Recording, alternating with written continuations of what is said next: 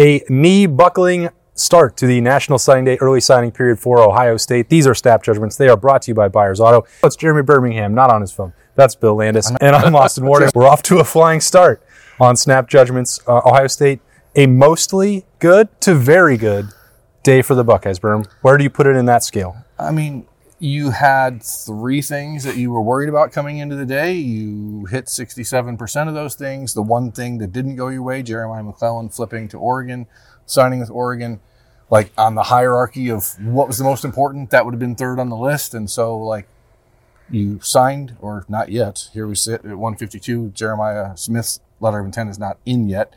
Why? I don't know. I guess fax machines work differently in South Florida. Who knows? You can just They take a tend to. You can just take a picture of it with your phone and send it. So Can Oh. you? I wonder that. yeah, um, and then Eddrick Houston is in, and so that's pretty big. You get the number one player in the country. You get uh, a five-star defensive end who you have put a lot of time and resources into over the last couple of years out of one of the powerhouse programs in the Atlanta area at Buford. So there's like the extended value of that, um, and and everyone else signed without incident. And you know, it's funny you have 21 kids coming into the day that you're counting on.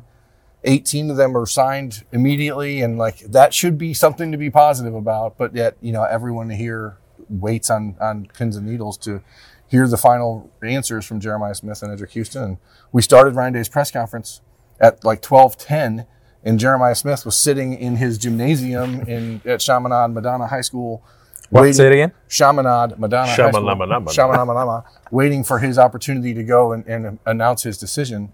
And so, like, you could see the face of Ryan Day when he walked in, like, it looked sullen. It, it was, um, there was none of the rosy cheeked hue. of there was Ryan a Day. rosy hue. It- hue but no, he was mad. pale. He was he was pretty pale from where I was sitting in so- the front, but maybe maybe I had a bad vantage You point. know, it, it's cool for us. I mean, we don't, even those of us who have been around recruiting and in it for a long time, you don't often get to see like that moment when it happens. So, kind of cool that to Thank see. God it was in person.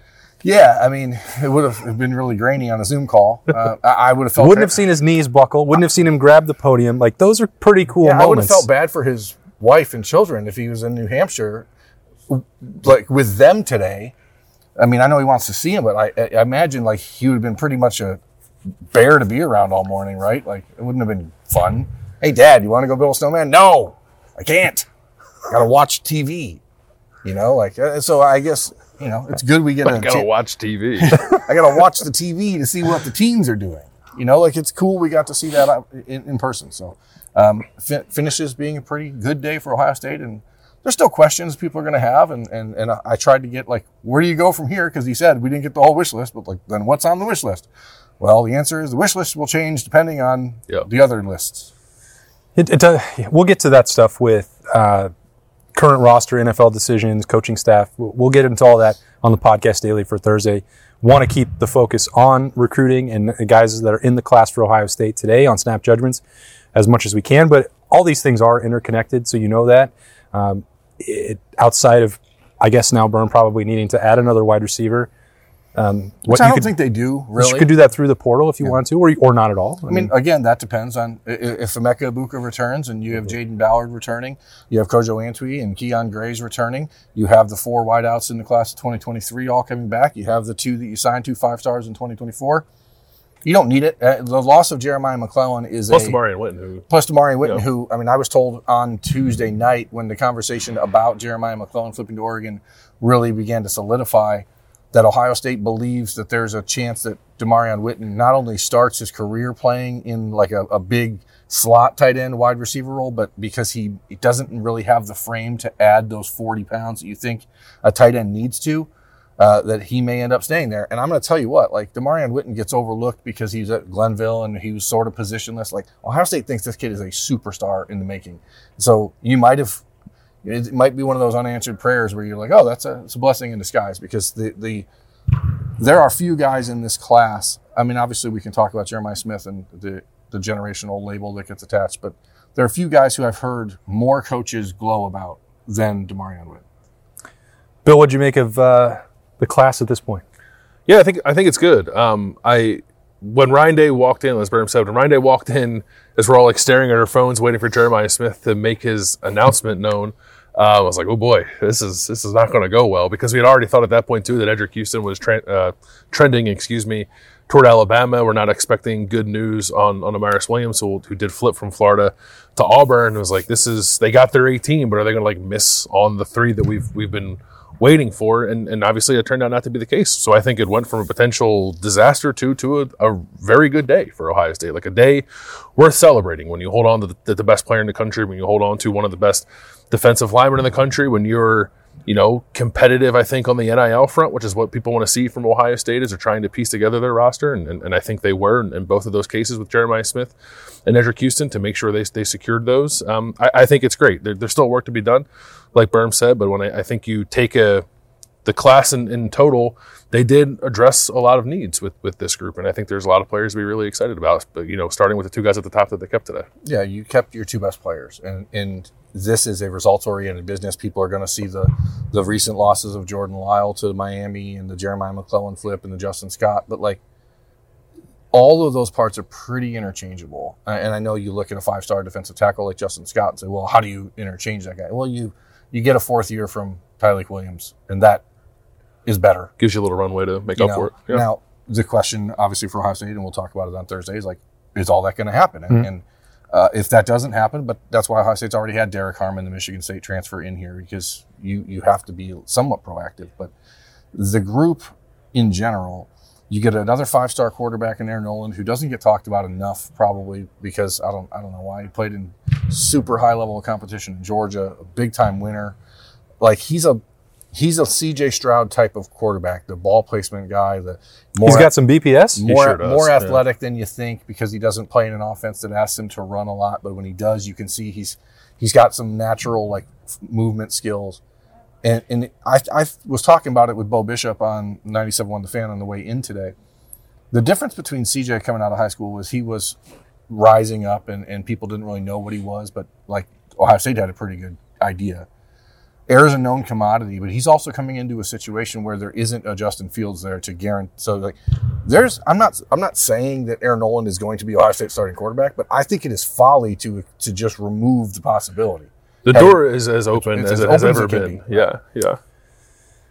Ryan Day did try and, and pump the brakes just on that uh, point a little bit. That he's still going to be a true freshman. He's still not taking a snap here, and I'm not trying to throw any wet blankets on anybody, you're thinking that that could be a possibility. But the, the first guy at the head of that line is Devin Brown right now. Who, again, we can talk about all that on Thursday, but he did say there's going to be a lot to learn, and you can't, you can only take so much projection from high school, and there's a ton of it, a lot of production, uh, a lot of time that they've spent evaluating him, and maybe part of this berm with against high level high level competition right. that you know it, it's still hard for anybody to go and do that right away. It was hard for CJ. It was hard for Justin Fields. It was hard for Dwayne Haskins. It was hard for Joe Burrow. It's, it's hard for any true freshman quarterback to make that. That's not to try and diminish anything on National Signing Day or take any shine away from Aaron Noland. But some of that, that conversation about the quarterback specifically is probably tied into what Ryan Day has in the rest of that room that he, he he's not going to stand up there and say, ah, well, here comes Air. Yeah. This is the huge deal. He's got, we got the best one in the country coming in.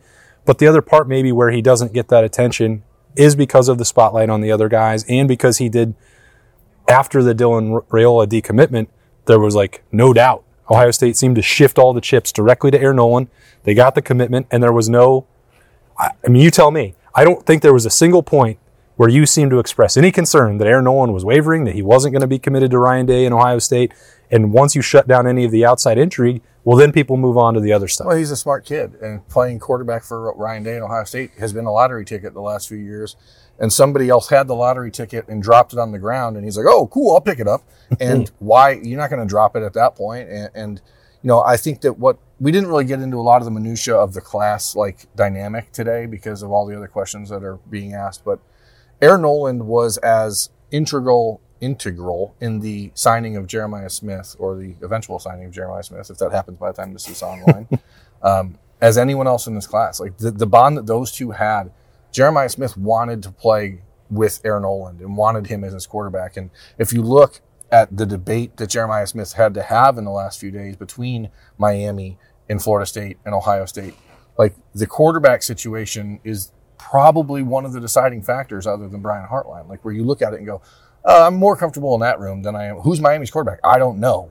Like that's I actually don't know. right. Like they don't have. I know who's Cam not, Ward, I know who's not there. Right. So you you go into that, and, and that that's a big part of this puzzle. And recruiting isn't what it used to be. You don't have the guys building like a super tight knit class because NIL has made people competitors almost in certain ways, and uh, everyone's too cool to talk to each other and that sort of stuff now. But like th- those few relationships, those few bonds that were formed, the Bryce West and Aaron Scott, the Aaron Noland and Jeremiah Smith, like those things carry a big weight. Uh, the Ian Moore with the Armstrong twins, and then you know those guys going after Gabe Van Sickle, like the, it, that's a, that's a big difference. We didn't again, we didn't talk about the class dynamic today, and I wish we would have a little bit more because I think the Armstrong twins who get overlooked because they're from Ohio and maybe they're not five star tackles and guards, but like those guys were hugely important in this class, and it's going to be a top five class in a world where people sit back and go, "Oh, damn it, this class stinks," and like it's not. It's a top four class. in Number like three right now, isn't it? So Yeah. and it's going to finish that way. So Yeah. like that,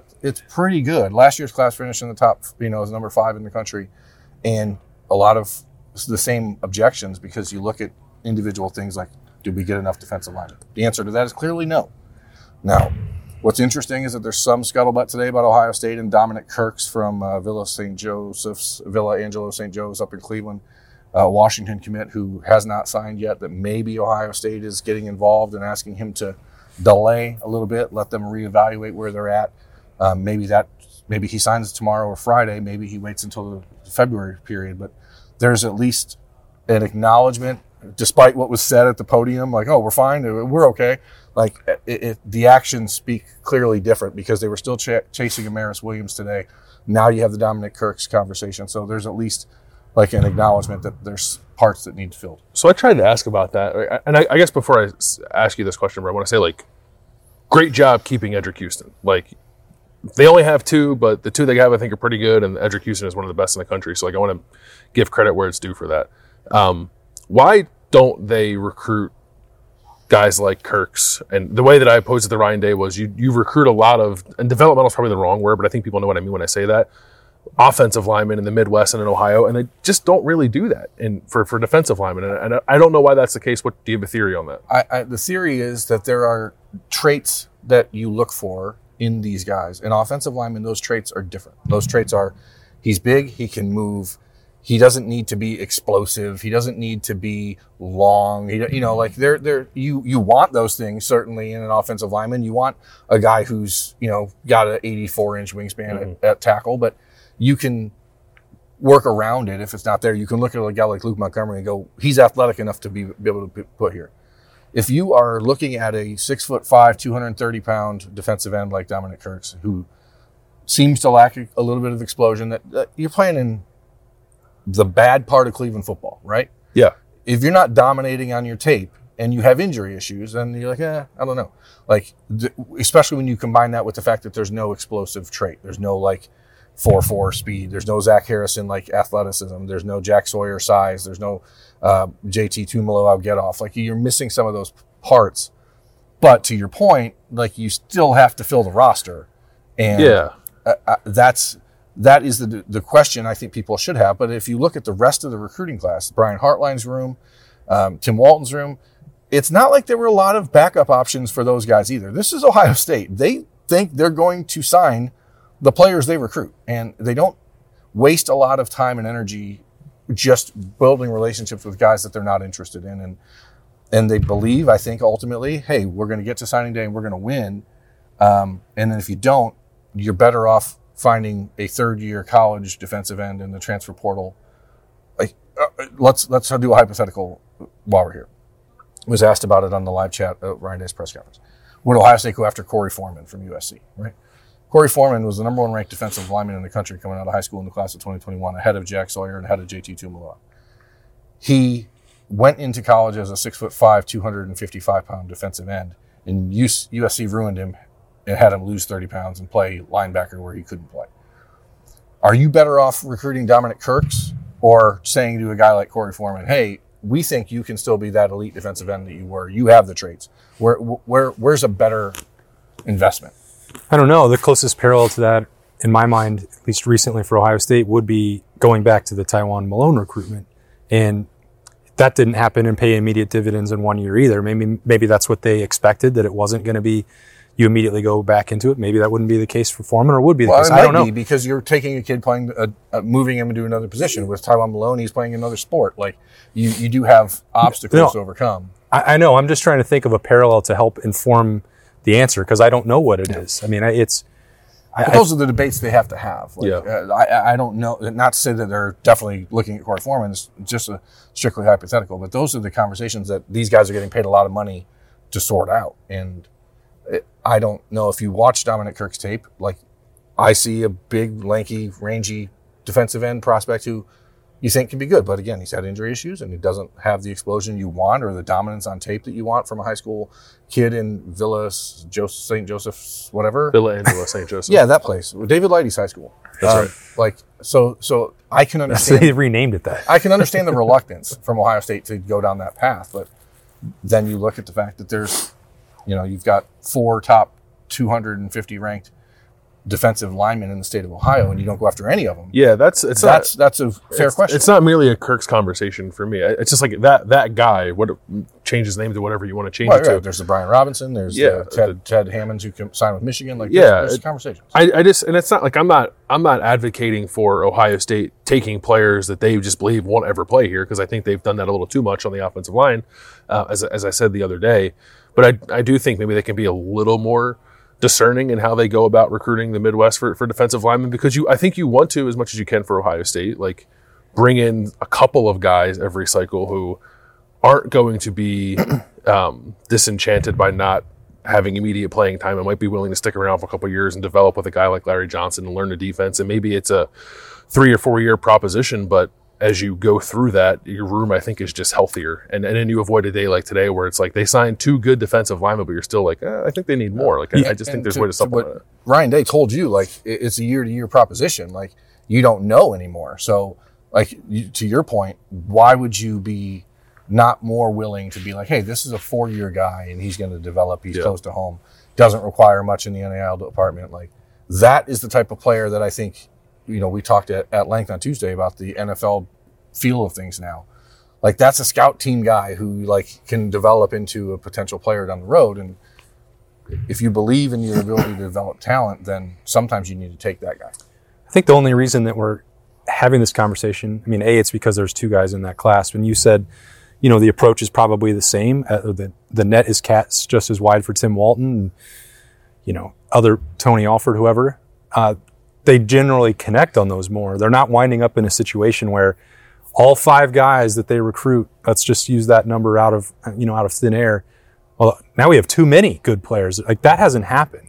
They, they're locking in guys, and there wasn't a lot of uh, jeopardy. It seemed like with Bryce West and Aaron Scott down the stretch, like they weren't sweating it, but they so they didn't probably ever feel the need to shift into a backup plan.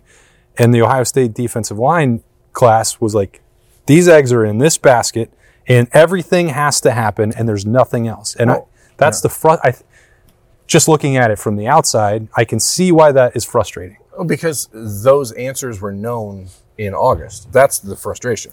The Eddrick Houston near flip to Alabama today, notwithstanding, like all the other guys you were chasing at that position, the Dylan Stewarts, the Marquise Lightfoots, the Booker Pickert, who Ohio State really didn't think could develop into the defensive end that they wanted. All those guys were off the board months ago. So there's been plenty of time to evaluate and find someone else. So the the question is, did they explore all options and decided no one's good enough, or did they say we're fine with what we have? Because that I think is the is the actual crux of of the argument. Like you couldn't have known in September that there was a real chance for JT Tuimoloau and Tyleik Williams and Jack Sure. Sawyer and Michael Hall to come back. Yep. That being the case, like there should have been a backfill in this class, and there isn't. Now, maybe it works out in the long run because those guys all come back and it's a moot point anyway, but like it is a recurring issue in that group when you know Uh, but Eric Mensa kind of was that, right? uh, he he signed in you know he committed in September but he was offered in August Yeah. uh, and that was because they wanted another defensive tackle thinking that they were going to lose Tyleik Williams and, and Michael Hall so uh, you know if they didn't move on him then what do you got Yeah. you know that's the but you look at running back Tony Alford makes the decision in April to pick Jordan Lyle, knowing full well what happened with Mark Fletcher a year ago, Mm-hmm. and then runs into the same problem. Now he was fortunate that he had Sam Williams Dixon close to home, and James Peoples also in the class, and so maybe the third guy was a luxury all along. But there was no other option there either. So, and that's a guy who in the last four years has had a pretty hit and miss um, time on the recruiting. Sure. And Yeah. His philosophy is very similar to Larry Johnson's. It's all about that personal relationship. I, you are now my son, and I am going to be your father figure. And in a world where that means less and less, like it, it is hard to see those guys adjusting fast enough. I thought they did do a good job at some positions of of uh, having secondary options. I guess that's probably not the right way to describe them, but like getting Leroy Roker at- at, safety, contingency contingency play, like getting Leroy Roker at, at safety. I thought was like a really nice pivot because he's an under the radar guy, but like is oozing with athletic traits that I think get you really excited. And he like gave Van Sickle. I think long term, my opinion, will end up being like an upgrade over Mark Nave if you consider him the replacement for Nave, Nave in that class. So it's not like It's not even long term; it's short term. Short term, he's, a better he's a better prospect too. Yeah, so it's not like I, I think maybe like the last couple of cycles there were multiple positions where we felt like man they put their, all their eggs in one basket, didn't hit on them, and then they were kind of screwed. Um, that maybe did happen a little bit on the defensive line this year, but I think some other spots where that could have happened, they did a nice job of of covering themselves. Yeah, I mean, you- you look at linebacker. You signed two that you really, really love, in Garrett Stover and Peyton Pierce. You swung all the way through for uh, Kyngstonn Viliamu-Asa.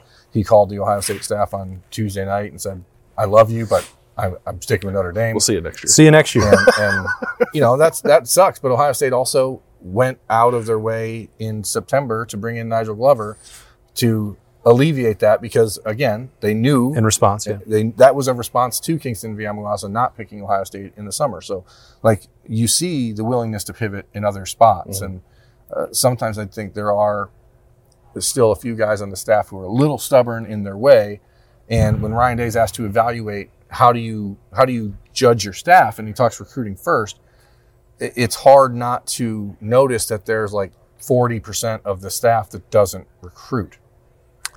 That's that's a, that's a you know that all that to say like you're still finishing with the top three class in the country. So like imagine how much better it can be if that focus is directed in in the right spot. I think that's that's been my primary point for the entire month of December is maximizing opportunities that are in front of you. They can be in any nature of the program, but Ohio State should not have parts of their staff that you have to question at all. We'll get into more of that on Thursday on the podcast daily. Berm is also going to get a lot deeper into the weeds on what this uh, recruiting class looks like uh, with some talking stuff later on with I'll be live. We're thinking like eight o'clock. I got to drive back home. So. Live version of talking stuff. So you can look forward to that. There'll be even more recruiting talk that's coming later on the podcast. But as we wrap up Snap Judgments brought to you by Buyers Auto, uh, I'll start with you, Bill, because I know Berm will have probably way more to say about it.